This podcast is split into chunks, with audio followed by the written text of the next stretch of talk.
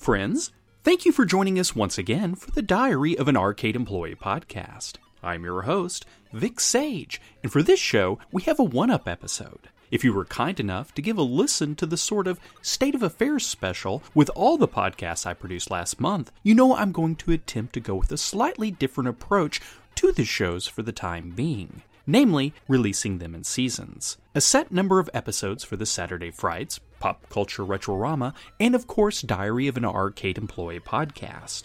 With the occasional special show, like this one up episode, thrown in for good measure. And I personally think we have an important game to tackle on this show. As promised, on the Facebook page for the Diary podcast, we are going to be taking a look at that classic 1982 vertical scrolling shooter released by Activision, River Raid.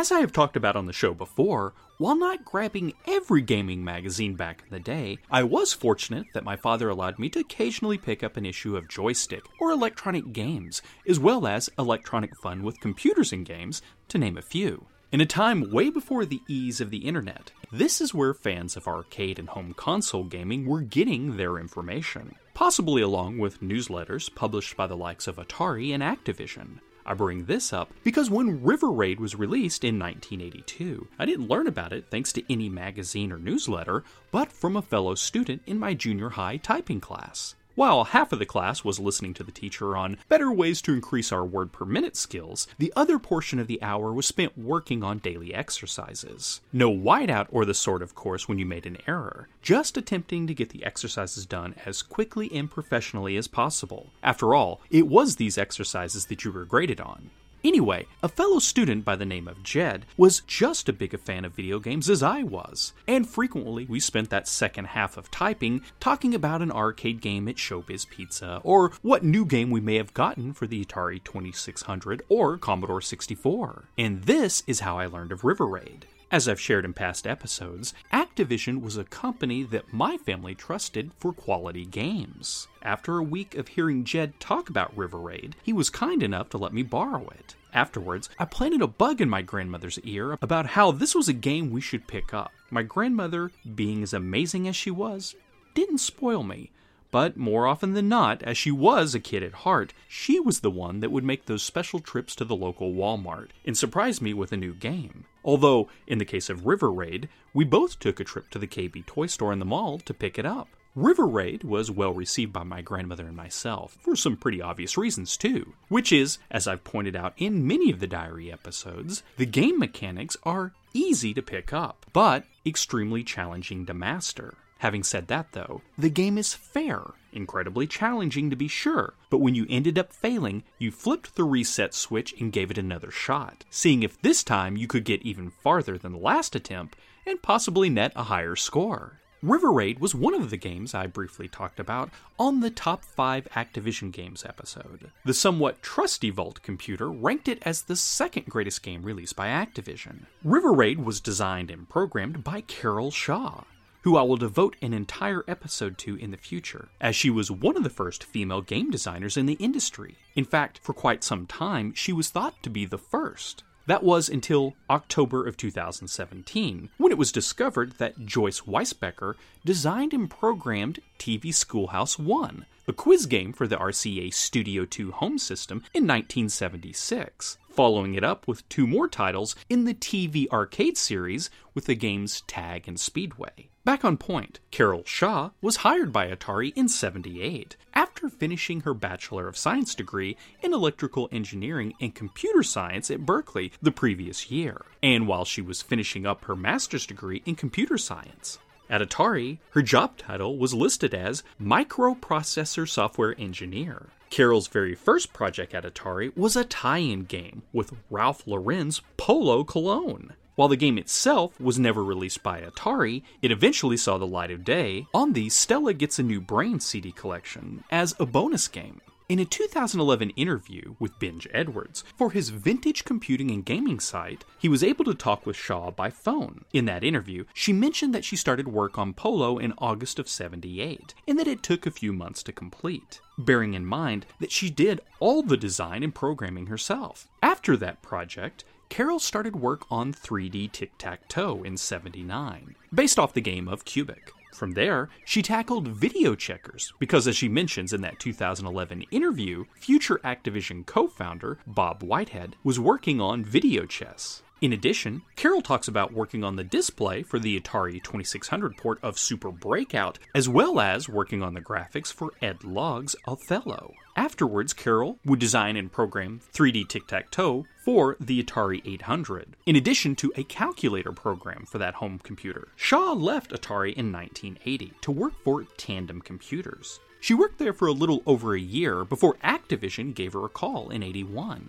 and asked for her to join the team. So it was that Carol Shaw joined with Activision in 82 and has stated that she was inspired to create River Raid thanks to Konami's side scrolling space shooter Scramble from 1981. It appears that it was Alan Miller who suggested steering the game away from a setting in space, as he believed the market was saturated with such games at that point. I mean, while they belong to varying genres of gameplay, you had Space Invaders, Asteroids, Star Raiders, Cosmic Ark, Phoenix, Space Battle, and Star Voyager, to name just a few. I will share that link to the fascinating article with Benj Edwards in the show notes for this podcast on the Pop Culture Retrorama site. It is super in depth and totally worth your time to check out, friends. In the September 1983 issue of Electronic Fun with Computers and Games, Carol Shaw was interviewed about her career up to that point, which included the recently released Activision title Happy Trails for the Intellivision,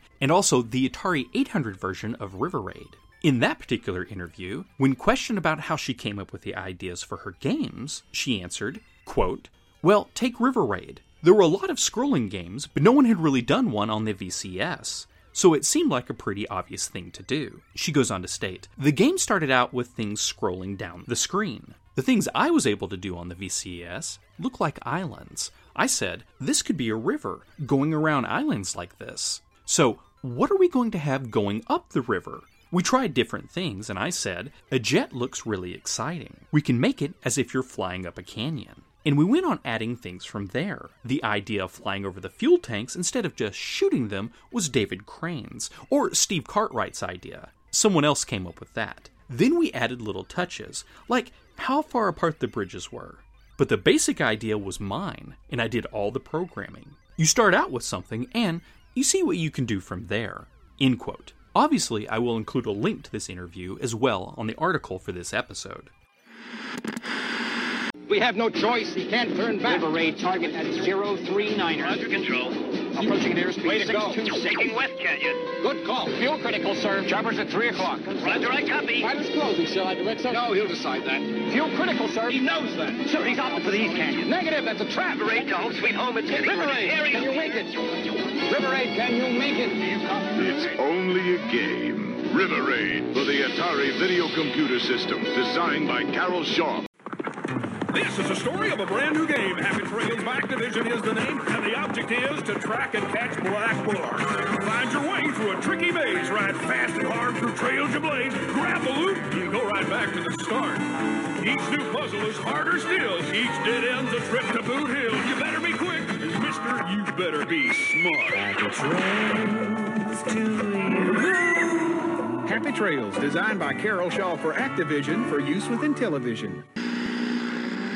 Carol Shaw would also handle the programming and design work for the Atari 5200 version of River Raid. Both that port and Atari 800 versions are not only graphically superior to the 2600 game, but add some new bells and whistles to the gameplay. Things like tanks being on bridges and on the sides of the riverbeds shooting at you. I'm hoping that we can get a copy of it for the 5200 at the arcade at some point, as I've never played that version myself. To say that River Raid did well is an understatement, with Carol Shaw receiving a Platinum River Raid cartridge and award plaque on June 27th of 1983, as she revealed herself as part of an exceptional video that played before she was bestowed the 2017 Industry Icon Award at the Game Awards. Here is a small clip.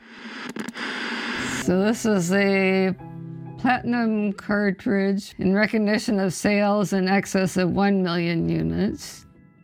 Yeah, a lot of people have told me that they like my game. So it wasn't successful just because it was a port of a arcade game. It was successful because it was something that I designed, and so that's something I'm proud of. I will also be sure to include that video of her acceptance speech in the Pop Culture Retrorama article for this episode, if you want to see it for yourself. A much deserved honor, and it's quite moving. It also appears she and her husband are sitting next to director Christopher Nolan.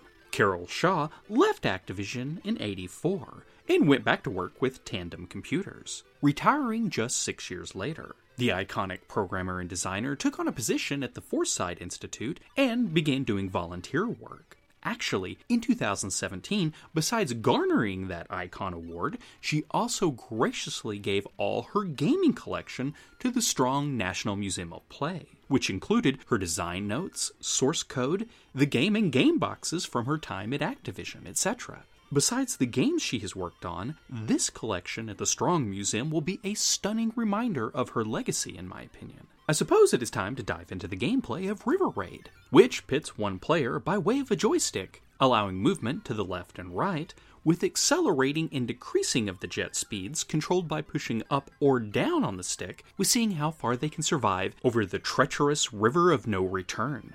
Each section of said river is blocked by a bridge that spans the water. Pressing the fire button will launch a missile that will take out anything in your path. Holding in the button grants you rapid fire. Destroying said bridge will allow you to progress unimpeded to the next section. It also behaves like a checkpoint. If you lose a jet by crashing into an island, slamming against the sides of the canyon or a riverbank, run out of fuel, or collide with one of the enemies, you will start back at the previously destroyed bridge. While thankfully you don't have any need to concern yourself with altitude, you do have a fuel gauge to be worried about. While a player can refuel their jet by guiding it over the various fuel depots on the river, you can also earn bonus points for blasting them. But I feel I should add you shouldn't keep that fire button depressed, especially in later sections of the River of No Return. You might accidentally blow up a much needed fuel depot. In the manual that came with River Raid, Carol Shaw actually points out that, quote, fuel is also a critical factor. When you are far up the river, fuel is scarce. So, concentrate on flying to the next fuel depot and don't try to destroy every object. When you become really skilled, you'll find you can actually blow up a fuel depot right in the middle of refueling. That way, you can gain the points and some fuel at the same time. End quote.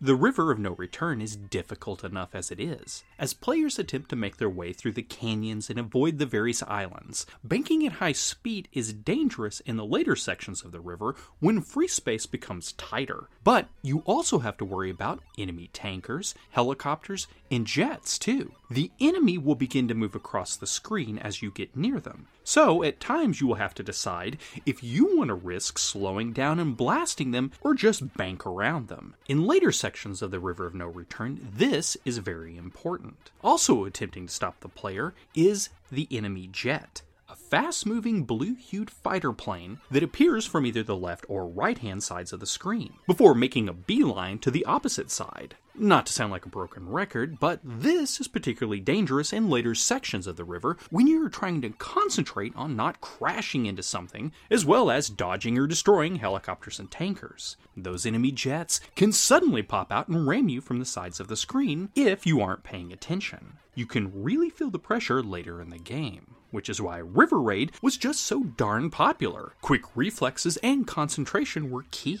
especially when that low fuel warning began to go off, and a fuel depot was nowhere to be seen.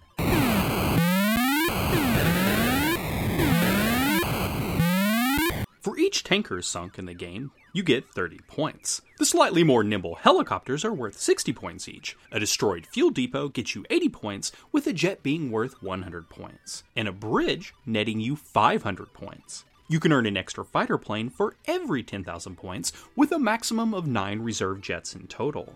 As River Raid is an Activision title, that meant that if you had the skills, in this case, if you earned 15,000 points and snapped a photo of it and sent it to them, you would receive the River Raider patch. Furthermore, while the game itself has no ending, hence taking place on the River of No Return, if you rolled the game to a million points, the score would be altered to show exclamation points. This is mentioned in the manual itself, although it does not state what you would earn after providing a photo of such a feat. This has been done at the arcade, by the way. Pretty sure I shared a photograph of it on the Diary Instagram account in the past. River Raid is truly an exceptional title, in my opinion. Carol Shaw crafted a game that still stands out today. While it has been included in various Activision collections over the years, if you're getting the urge to try your hand at piloting over the River of No Return, you can play it right this second in your browser over at the Internet Archive Arcade. And friends, I think that about wraps up our episode. As always, I want to thank you again for taking the time to listen to the show. I really do appreciate your support. I realize I'm no expert, just a fan of classic arcade and home console games and enjoy talking about them. Real quick, I received a wonderful email from Ricky Mitten a couple of weeks back. I wanted to bring it up because, besides being very nice to share his own memories of the showbiz pizza of his youth, he asked a few questions about the arcade itself. Now, probably due to a lack of communication on my part, I want to stress I am not the owner of the Arcadia Retrocade. The manager and Grand Poobah is, of course, Shay Mathis. He was the one with the vision and drive to pull off a fully functioning retro arcade in northwest Arkansas in this day and age. While I am lucky enough to have grown up with Shay as one of his best friends, my duty and input at the arcade are merely to work the front door, interact with the players, and of course, clean up and attempt to handle any situation that might pop up, whether that be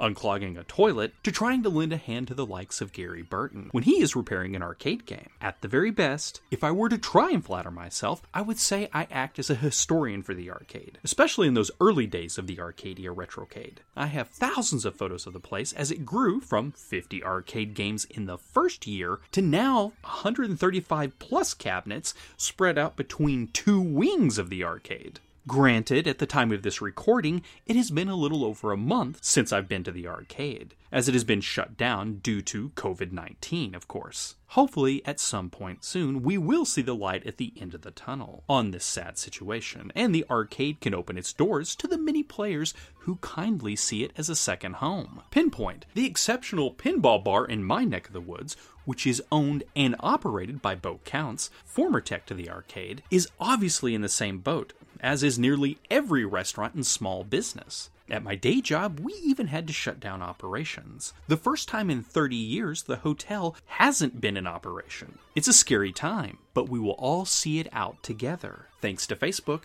and social media, we have all dealt with the isolation by sharing a little more than usual. It might seem trivial, but it all certainly helps. So, stay safe, and thank you for spending a little time listening to me drone on about River Raid. Friends, a reminder The Diary of an Arcade Employee is currently available on iTunes. I'm continuing to work on rebuilding the podcast library, a result of switching from the Retroist site to the Pop Culture Retrorama one. I hope you'll check out our daily posts by visiting www.popcultureretrorama.com. The Diary of an Arcade Employee is now available on Google Podcasts as well as Spotify. No matter how you listen to the show, if you have a moment and enjoy the podcast, why not give us a rating and a review to help us find new listeners? You could find out more about the Arcadia Retrocade by visiting Facebook. Or for daily posts, you can check out the Diary of an Arcade Employee podcast Facebook page. Besides information about the goings on at the arcade, I share all manner of vintage arcade and home console fun multiple times a day.